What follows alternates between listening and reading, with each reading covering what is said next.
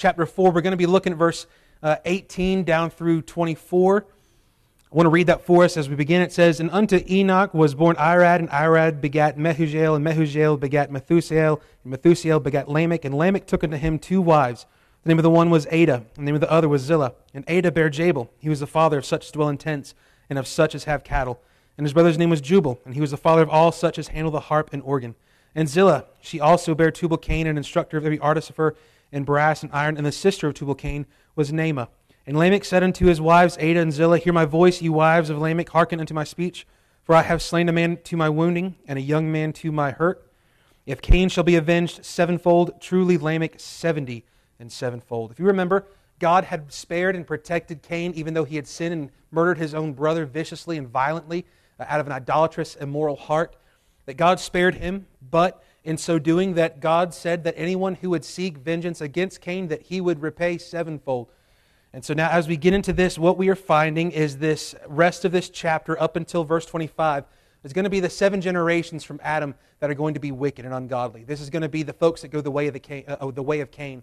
These are the folks that go the way that Jesus spoke of, a broad way, a broad way that leadeth to destruction, a broad way that does not follow Christ, a, a broad way that does not go the way of faith. There's only one way to please God, there's only one way to know God, and that is by grace through faith. It is trusting in God's promise and His provisions. We have talked about Christ's fulfillment of both. The promise of God is the Word of God. The provision of God is the work of God. And Jesus Christ is both the Word of God and the one who came to do the work of God to make the way to God so that through His blood we might know Him. The whole Bible is chock full of the gospel. It is pointed directly to Christ and to who He is and what He has accomplished for us. Now, as we get here into verse 18 tonight, we're going to look at the ungodly generations of Cain. As we know, sin does not just impact the person who sinned. Sin always impacts those around it and always has a ripple effect, regardless of what sin it is. We often think that sin, that because now that we're saved, that God perhaps overlooks it or that no longer it has the same effects. Sin still has a terrible, lasting, eternal effect upon each one of us. You say, Well, I'm saved, so it doesn't have an eternal effect. It certainly absolutely does. It may not determine your eternal home, but it certainly determines rewards, does it not? It certainly determines uh, what your uh, eternal gifts will be. It certainly determines the rewards that will be there. There are many of us who have been saved but accomplished much, or in our eyes, but in the way of the Lord, it's nothing but what He calls wood, hay, and stubble. And so we've got to be careful with some of, some of these things. And as we look to Cain here tonight, we're going to see that what is beginning here with Cain, and then what's going to happen at the end of chapter 4 with Seth is that there are two lineages. You are either a sheep or you're a goat. You're either lost or you are saved. You are either faithful or you are unbelieving, right? There is no in between. There is no halfway. There is no riding a fence. You are either all in or you are all out. That is the way it has been from the very beginning. It is the way it will be to the very end of this world. The names in Genesis 4 and 5 are similar, showing, now notice this. If you, how many of y'all read the Bible? Anybody read the Bible? Okay. Now, if you've read Genesis 4 and chapter 5, which comes right after chapter 4, you're going to find that some of the names sound an awful lot, uh, an awful lot alike.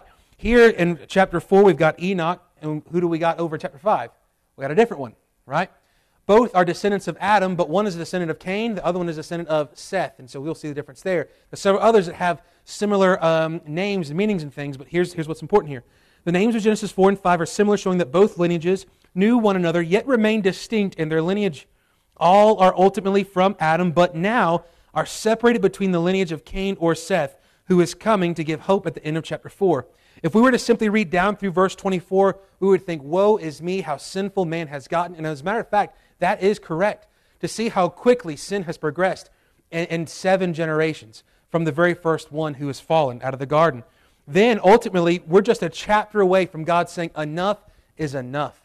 What you and I have a hard time understanding is that with all of these names and generations that there is uh, 2,000 years of history taking place here over the next couple chapters, and God is going to say, That is it.